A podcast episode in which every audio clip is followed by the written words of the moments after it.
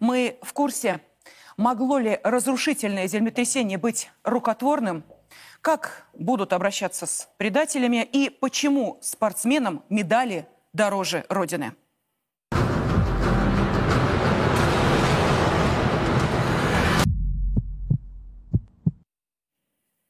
Это прямой эфир на первом русском телеканале «Царьград». Я, Елена Афонина, приветствую наших зрителей. Мы в прямом эфире и будем следить за событиями к этому часу. Вы можете присоединяться к чату программы «Мы в курсе».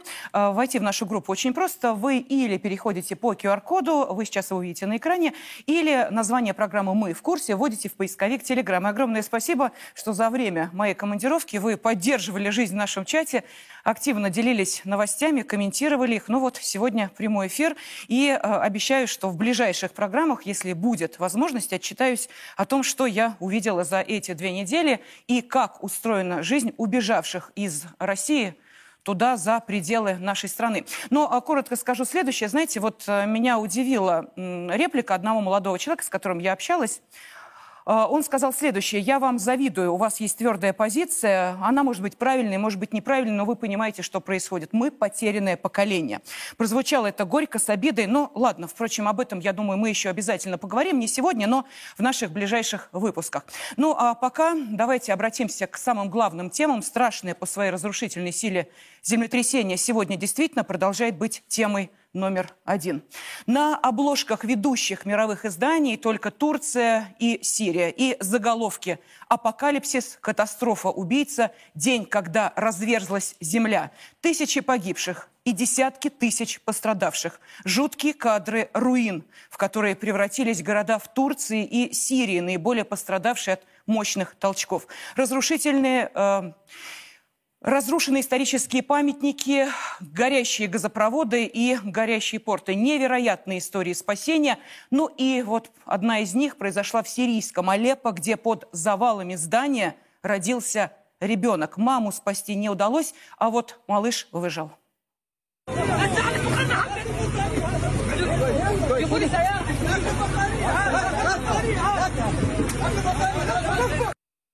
Сейчас из-под завала все еще продолжают доставать людей. Помимо тех стран, которых я сказала, которые, собственно, оказались в эпицентре землетрясения, Грузия, Абхазия, Израиль, Ирак, Кипр и ряд других стран тоже ощущали толчки, так же, как и жители Сочи. По прогнозам сейсмологов, землетрясения магнитудой около 6 баллов будут повторяться в Турции несколько дней. И вот этой ночью сейсмоактивность не утихала. Новые землетрясения, но уже не такие мощные, фиксировали и в Турции, и на Тайване, и в Аргентине. Президент Турции Эрдоган объявил 7-дневный общенациональный траур. Флаг страны будет приспущен до заката солнца 12 февраля. К посольству Турции в Москве всю ночь люди несли цветы в память о жертвах землетрясения. На данный момент о помощи пострадавшим объявили Россия, Израиль, Япония, Великобритания, страны Евросоюза, Иран и Индия. Вот что интересно, премьер-министр Израиля Нетаньяху заявил, что гуманитарная миссия, которую направили в Турцию, будет действовать также и на территории Сирии. Вот учитывая, что государства не имеют дипломатических отношений, это событие действительно можно назвать историческим. Ну а если говорить о важных для России объектах, конструкция, строящаяся в Турции АЭС «Акую», не получила никаких повреждений. В результате землетрясения, это сообщила Росатом.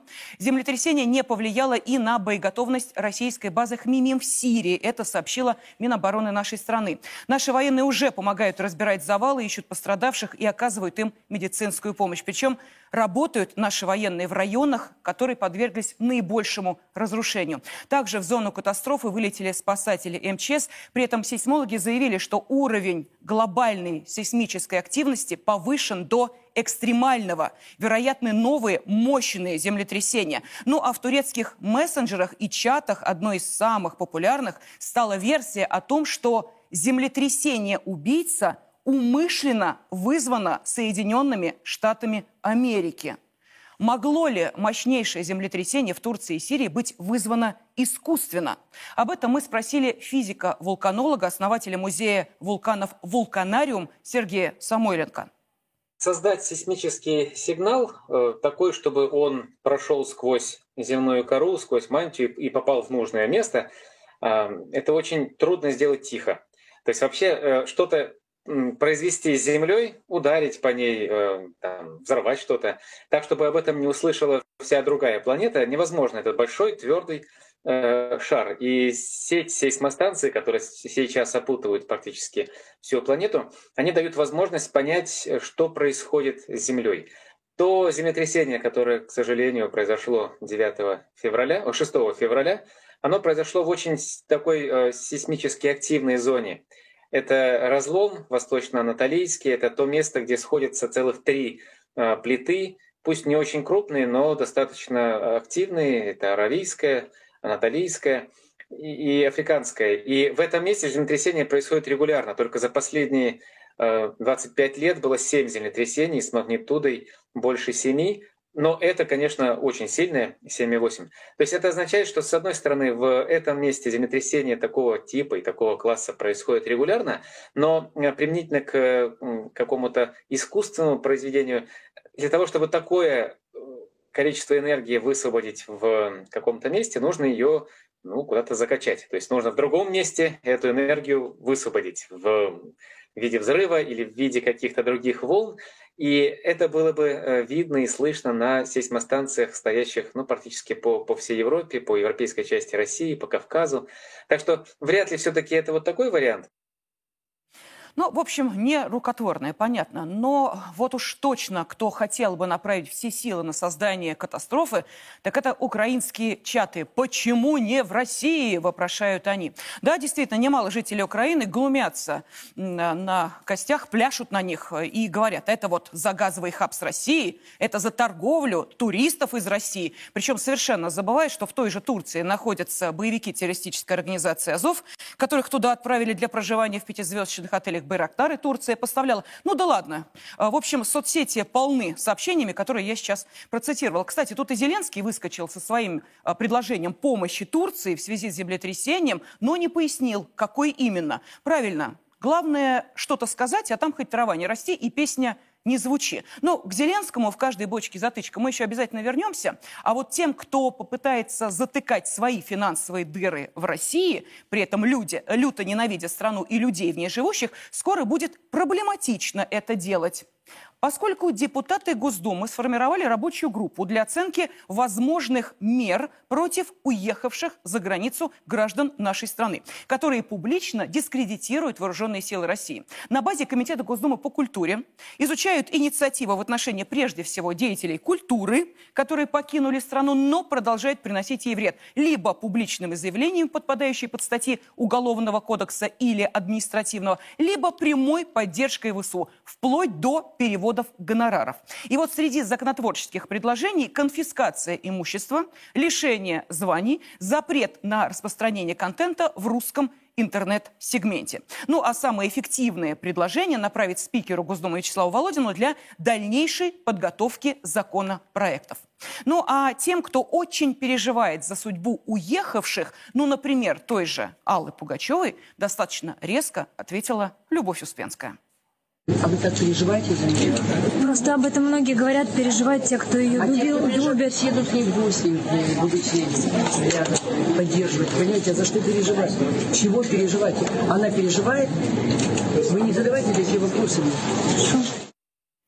Так уже почти по всем известному адресу отправили и Зеленского. Он тоже хотел, видите, на музыкальный фестиваль, который проходит в Сан-Ремо с 7 по 11 февраля. Конечно, мог бы и спеть, и даже на рояле сыграть, чем может, но цель у него была другая. Он собирался выступить с видеообращением на фестивале Сан-Ремо. Организаторы известного конкурса песни планировали дать слово Зеленскому в заключительный день фестиваля, аккурат 11 февраля.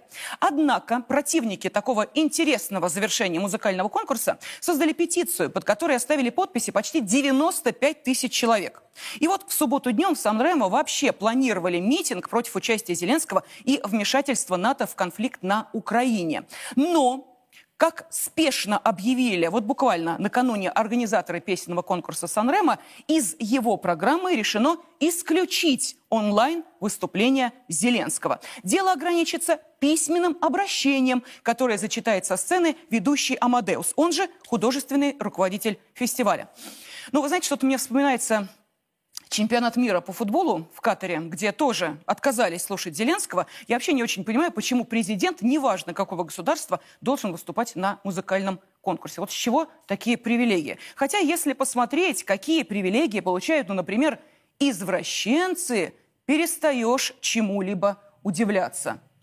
Раньше такие пародии показывали в цирке. Встречайте, новая нормальность. Так оценила представитель МИДа Мария Захарова то, что происходило на открытии чемпионата Европы по фигурному катанию 2023 в финском городе Эспо. Это надо видеть.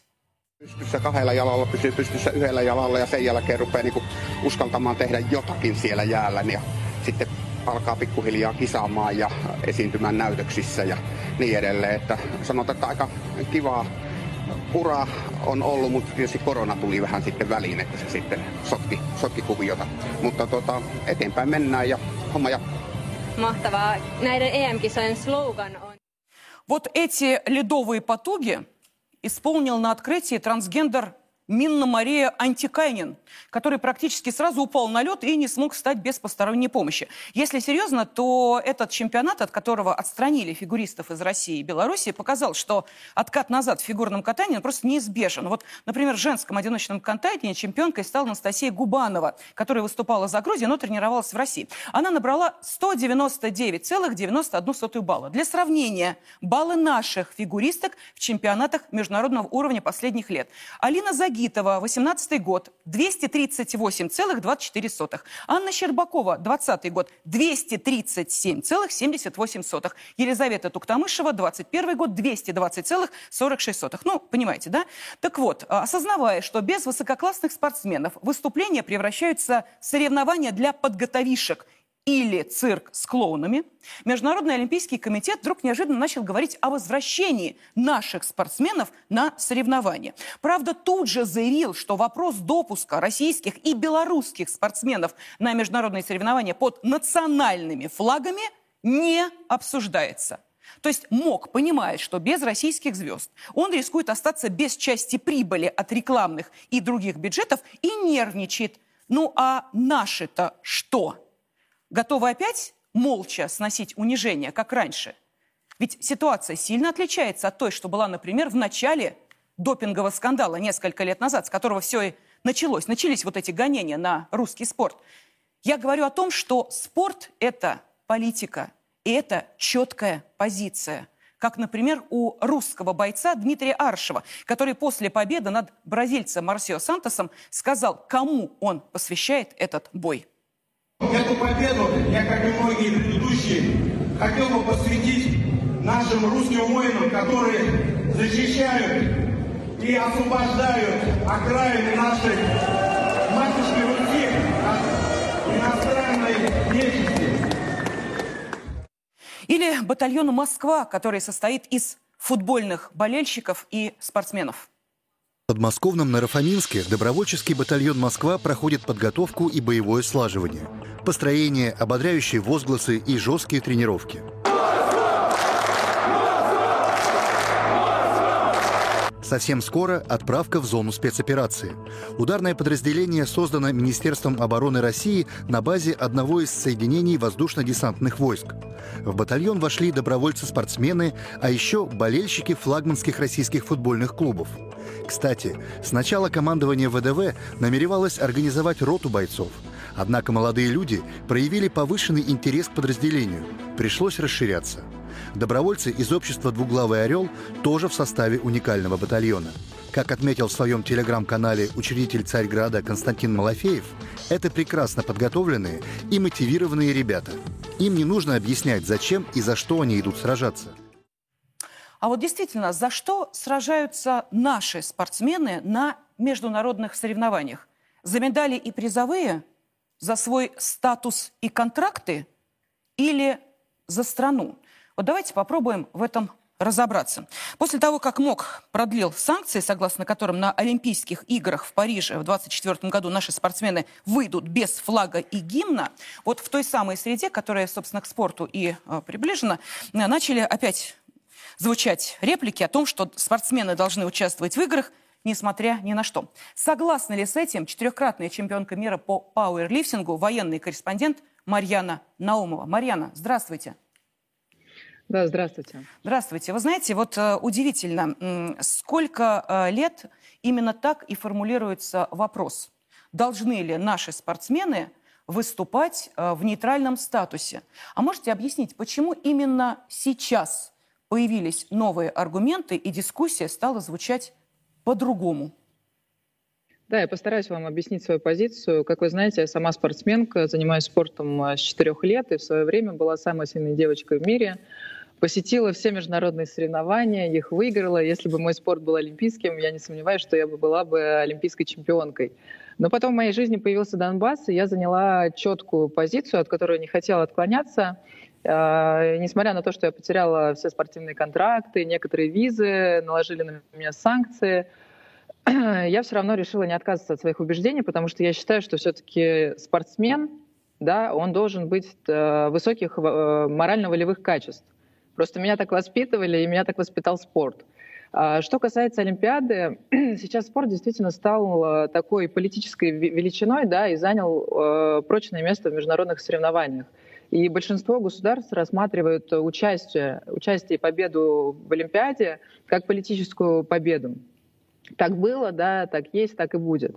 Но то, что происходит сейчас, это на самом деле унизительно, потому что когда спортсмены выступают с белым флагом и без гимна, это постыдно и действительно унизительно. Потому что сама идея и смысл международного спорта для страны заключается в том, что спортсмен отстаивает честь своей страны.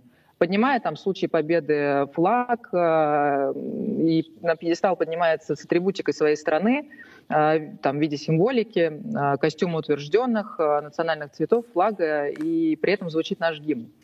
И польза для страны в этом плане, в том числе и воспитательная, потому что, смотрите, вот, например, да, спортсмен, там, дядя, тетя, занял призовое место.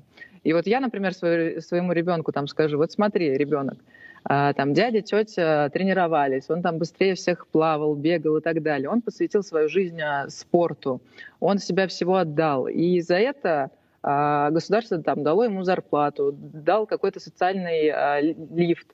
Он не сидит в офисе, да, там, и не работает на заводе, он занимается своей работой. Это, по сути, работа, это не какое-то хобби, это профессия человека, и он отдает себе в этом, ну, отчет. И не надо, на самом деле, там, рассказывать, что вот они готовились всю жизнь, потому что там, и не будет у них там шанса поехать на Олимпиаду или на чемпионат мира. Это, конечно, все очень грустно, но не стоит это сравнивать с жертвой простых парней, да, которые сейчас посвятили своей жизни Родине и делают это ради своего отечества. Потому что, ну, в мире, на самом деле, очень много действительно полезных занятий для общества. Там, кроме, собственно, физического развития и развлечения зрителей за славу и гонорара, каждый сам выбирает свой путь. И не всегда этот выбор приводит к тому, о чем мечтают изначально. Потому что я уверена, что вот те ребята, да, которые сейчас находятся на фронте, они тоже мечтали о нормальной жизни. Они работали, они там рожали детей, они любили, они строили какую-то свою, ну, жизнь, да, занимались бизнесом. Но когда их родина позвала, они все это оставили и пошли на фронт. И пошли и с флагом, и с гимном, и за свою страну. И вот мне написала девочка письмо из спортивного училища, чтобы я передала солдату. Там: «Здравствуйте, дорогой боец, я пишу это письмо, чтобы высказать свою благодарность за твою службу». В общем, она благодарит этого солдата, понимает, как ему тяжело вдали от дома и какие жертвы он приносит, чтобы достичь этой победы. И вот тут она говорит: «Ведь ты герой, защитник нашего флага и нашей Родины». То есть даже ребенок понимает, да, за что идут эти ребята. И что флаг, и гимн, и страна — это, ну, то, ради чего идет человек. И без этого просто нельзя. Марьяна, я прошу прощения, давайте мы сейчас, ну, для того, чтобы понять логику людей, которые, может быть, придерживаются иной точки зрения, дадим возможность вам подискутировать сейчас в прямом эфире первого русского телеканала «Царьград» с известной спортсменкой. Я думаю, что многие сейчас поймут, о ком идет речь. Серебряный призер Олимпийских игр, занимается плаванием, Станислава Комарова. Я думаю, что вы, Марьяна, понимаете, о ком я говорю. Станислав, да, здравствуйте. Здравствуйте. Да, добрый день. Добрый день. Ну вот видите, мы просто хотим, чтобы сейчас для наших зрителей прозвучали аргументы, которые, они уж сами будут решать, какие им ближе. Вот что скажете вы?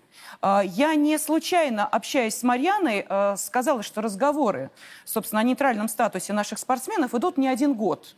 Но именно сейчас этот 100%. Вопрос, да, приобретает уже какую-то большую значимость, чем просто разговоры о спортсменах.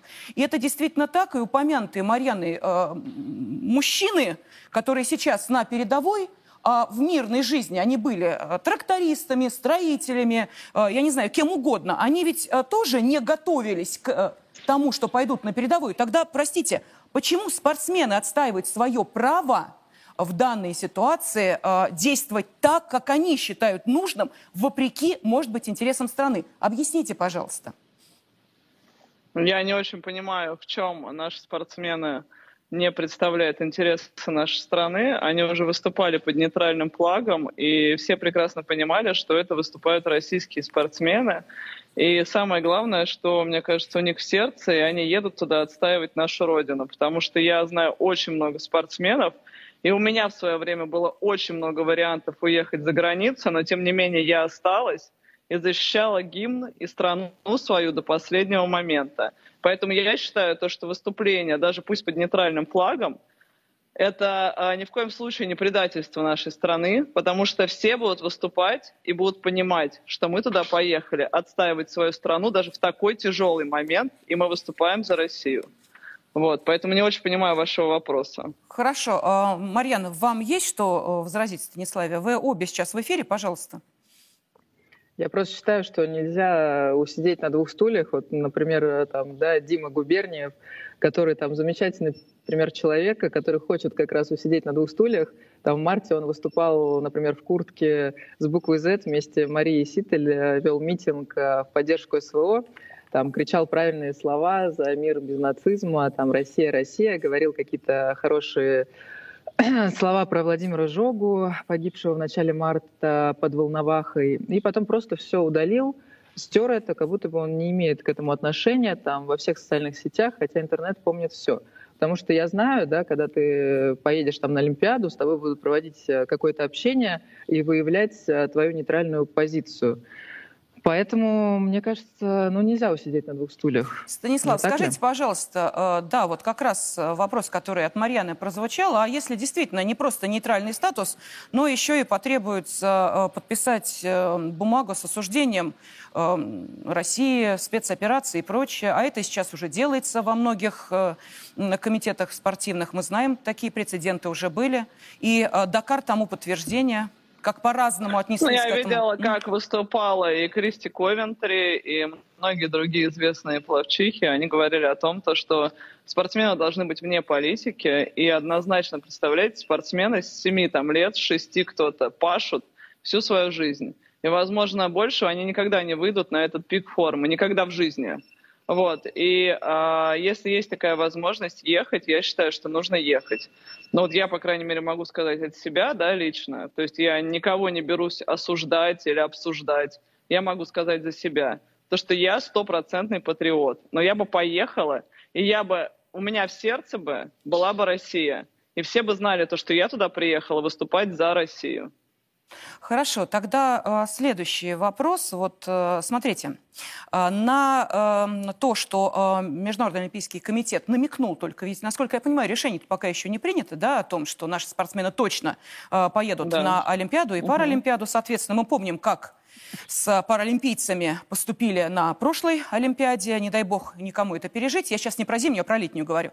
Ну так вот, возвращаясь к вопросу. Смотрите, Украина тут же собирает какое-то там неочередное свое заседание своего Олимпийского комитета, которое должно принять решение о том, что страна, если МОК наших спортсменов зовет, будет бойкотировать Олимпийские игры. Тут же еще 40 стран, я не буду их перечислять, говорят, да-да-да, и мы тоже не поедем, если там будут спортсмены из России и Белоруссии. То есть начинается ультиматум. Теперь вопрос. Скажите, пожалуйста, а почему мы так не можем? Вот почему, понимая, что в русских спортсменах нуждаются, и я не случайно привела пример вот этого чемпионата Европы по фигурному катанию с его унылыми результатами трансгендером, понимаете, Спорт – это шоу, не мне вам объяснять. И от зрителей контрактов многое зависит. Так вот, почему мы не можем действовать ультиматумами? Станислава, объясните, пожалуйста.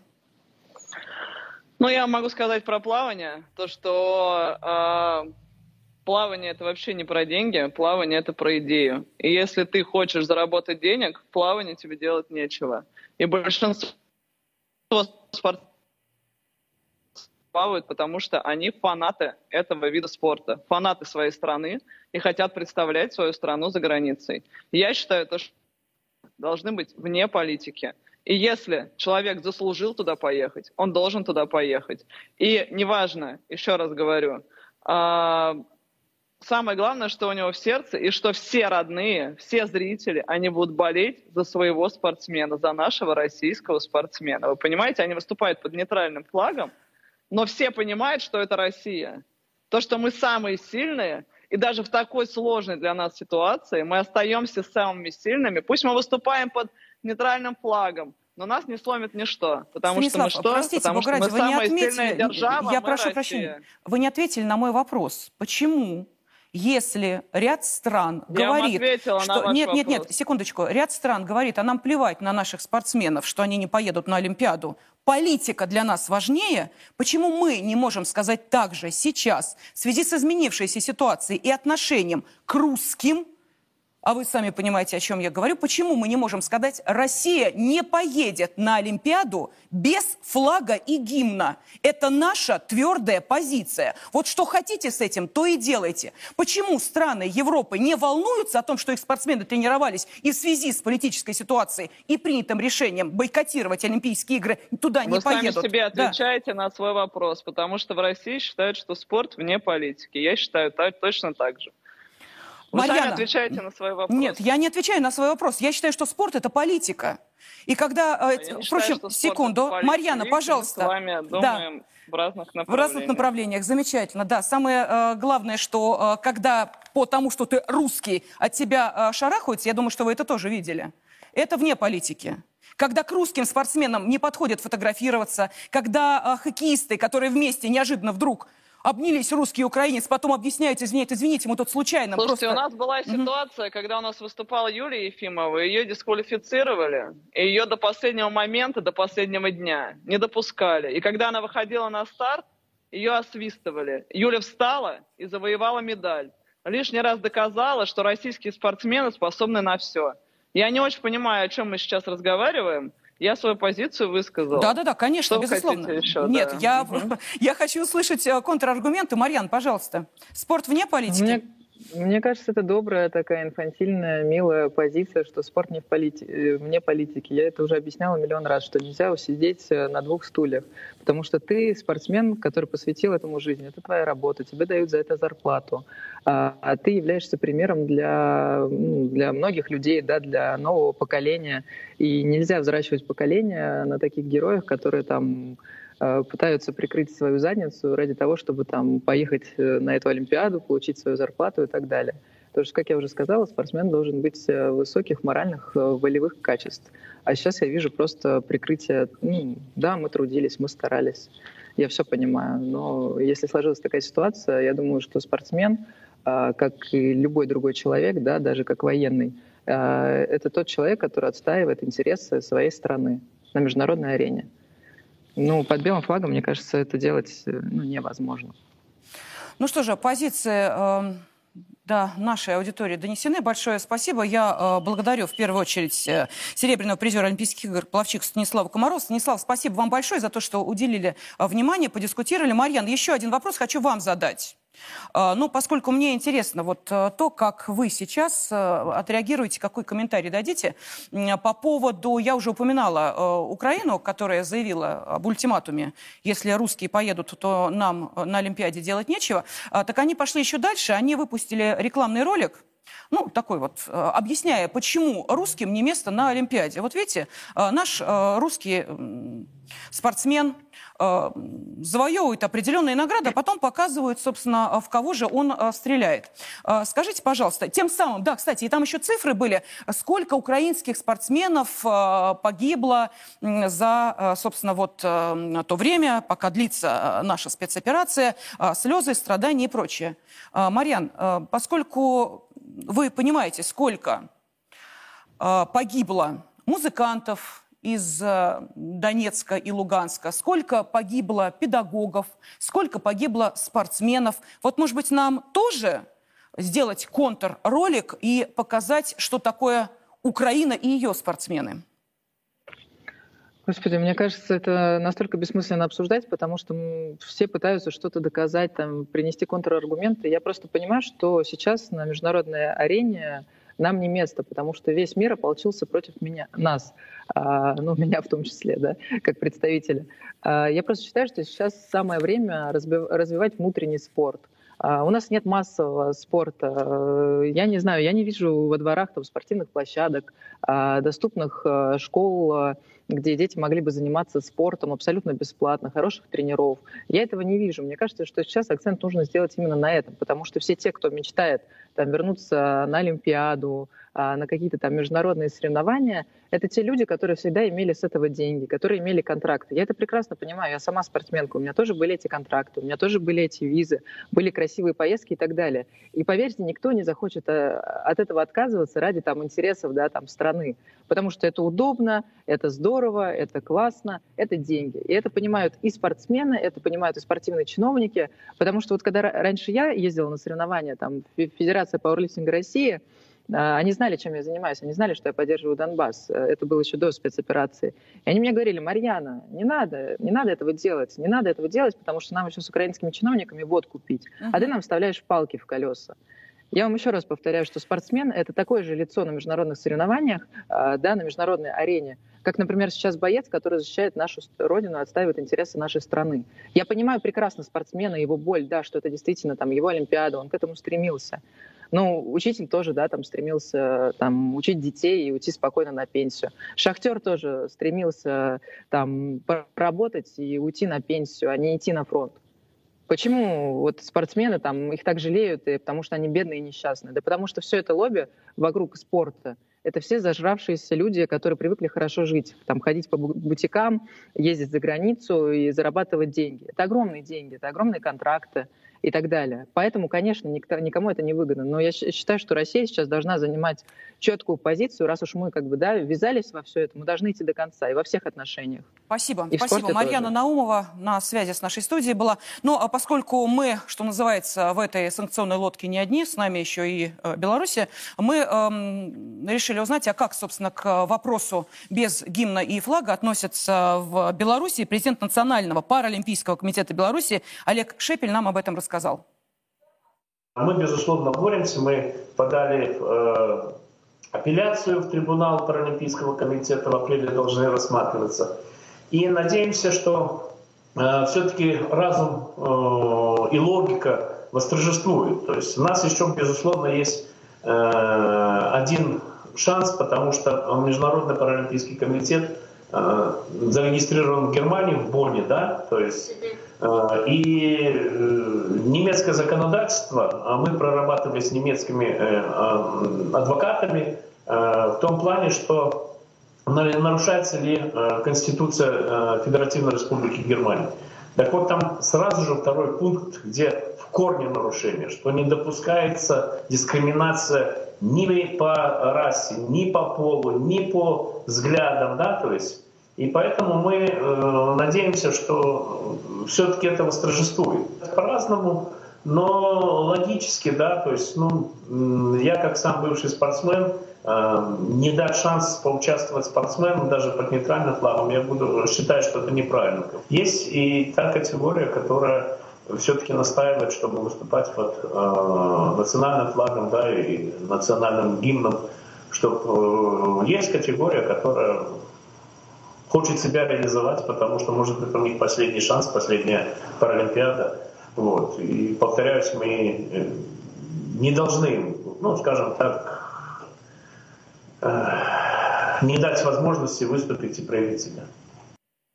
Но, может быть, для того, чтобы этот вопрос участия или неучастия на определенных условиях был более проработан, требуется работа депутатов Госдумы. Роман Терешков на связи с нами. Роман Игоревич, здравствуйте. Добрый день. Добрый день. Ну, я сейчас не буду углубляться в историю этого вопроса и как, собственно, комитет по спорту реагировал на первые ростки русофобии с допинговым скандалом связанной, как никто не верил, каким событиям все это может привести, какого масштаба бедствия. Вот сейчас мы все это видим. Скажите, пожалуйста, а что, спецоперация не изменила ничего в отношениях спортсменов и страны? Вы знаете, травля русских, уничтожение России – это и есть задача коллективного Запада. И в такой сфере, как спорт, у них есть специальная организация, называется Международный олимпийский комитет, которая каждый день нам показывает, что спорт – это существенная часть политики. И началось это все, конечно, не 24 февраля. Мы видим их русофобскую политику еще с 2014 года. И причиной тому не как они нас убеждали всегда – какой-то пресловутый допинг в Российской Федерации у русских спортсменов. Причина, вы знаете, в чем кроется. Это воссоединение с Крымом, когда Крым обрел историческую справедливость и вернулся в границы Российской Федерации. После этого нас начали отстранять отдельные федерации, лишать нас флага, гимна на Олимпийских играх. Но после 24 февраля мы прекрасно понимаем, что выступать без национальных символов – это сродни предательству. И, безусловно, те спортсмены, которые представляют страну, они должны быть с флагом и гимном. Вы помните последнее, наверное, заявление Международного олимпийского комитета? Оно звучит очень просто. О солидарности с Украиной, о санкциях в отношении России и Беларуси. То есть какая-то региональная организация, зарегистрированная в юрисдикции Швейцарии, может вводить санкции против суверенного государства. Это, конечно, недопустимо. И наши спортсмены, безусловно, принимать участие в Олимпийских играх без флага и гимна не могут. Я хочу Роман Игоревич, а это можно как-то, я не знаю, закрепить, утвердить, принять решение? Не случайно мы сегодня в заголовок нашего эфира вынесли, когда начнется СВО в спорте. Это действительно так, но потому что мы понимаем, что нужно принимать конкретные решения. Мы слышим спортсменов и тренеров, которые говорят, спорт вне политики. Эта позиция сегодня прозвучала, и мы знаем, что это делается для того, чтобы, не дай бог, кто-то тебя там где-то от чего-то не отстранил. Депутаты, принимая решение, например, по убежавшим артистам, которые продолжают гадить России, могут принять решение о том, что спортсмены не едут на Олимпиаду, если на этой Олимпиаде есть ограничения по государственным символам? Вы знаете, у нас есть Олимпийская харта, которая 6-я статья, если я не ошибаюсь, не допускает дискриминации по национальному признаку. Мы видим в отношении спортсменов из России и Беларуси эту дискриминацию. Но я еще хочу напомнить, что у нас есть и наше суверенное законодательство, наш закон о физкультуре и спорте, который очень четко определяет, что такое олимпийская сборная страны. Это коллектив спортсменов, который выступает от имени России. А если человек выступает от имени России, он выступает только с флагом и только с гимном. Эта позиция уже закреплена в нашем законодательстве. И поэтому здесь, если кто-то хочет ехать в личном качестве, то государство должно принять очень жесткое решение, что этот спортсмен едет, не должен стоять ни на каких ставках, он едет за свой счет, и он представляет себя. И никакие премиальные немецкие автомобили, как это часто было принято, дарить таким спортсменам государство не должно. А эти деньги должны быть отправлены, а это, между прочим, десятки миллиардов рублей, на детско-юношеский спорт. А те спортсмены, которые, а я уверен, что большинство наших спортсменов ни в коем случае не поднимут белый флаг капитуляции, потому что мы знаем, что если и Государственная Дума приняла поправки в 275-ю статью, если наш военнослужащий переходит на сторону противника, это называется государственная измена. А если наш спортсмен поднимает белый флаг и, не дай бог, хочет выступать за недружественную страну, это ничего, это можно. И спортсмены всю жизнь тренировались. Но они тренировались ради своей родины. И как наш прославленный олимпийский чемпион, хоккеист Владимир Владимирович Петров, я с ним общался при жизни, он очень четко сформулировал, что такое спорт. Это спорт, это сила и мощь государства в мирное время. Чем сильнее твой спортсмен, тем сильнее твое государство. И всю жизнь, начиная с советского периода, спортсмен представляет то, что у него написано на груди, а не то, что у него написано на спине, то есть свою фамилию. И спортсмен такой же защитник своей родины. И обязан ехать и представлять свою страну. А если есть какие-то исключения, то это уже не спортсмен из Российской Федерации. Это отдельный спортсмен, но пусть едет и выступает. У нас такие, я думаю, будут. Это большой теннис, они все там индивидуалисты. Роман Игоревич, спасибо вам большое. Я думаю, что эту дискуссию мы еще обязательно продолжим. Чем ближе будет летняя Олимпиада 2024 года в Париже, тем, наверное, острее будут дискуссии.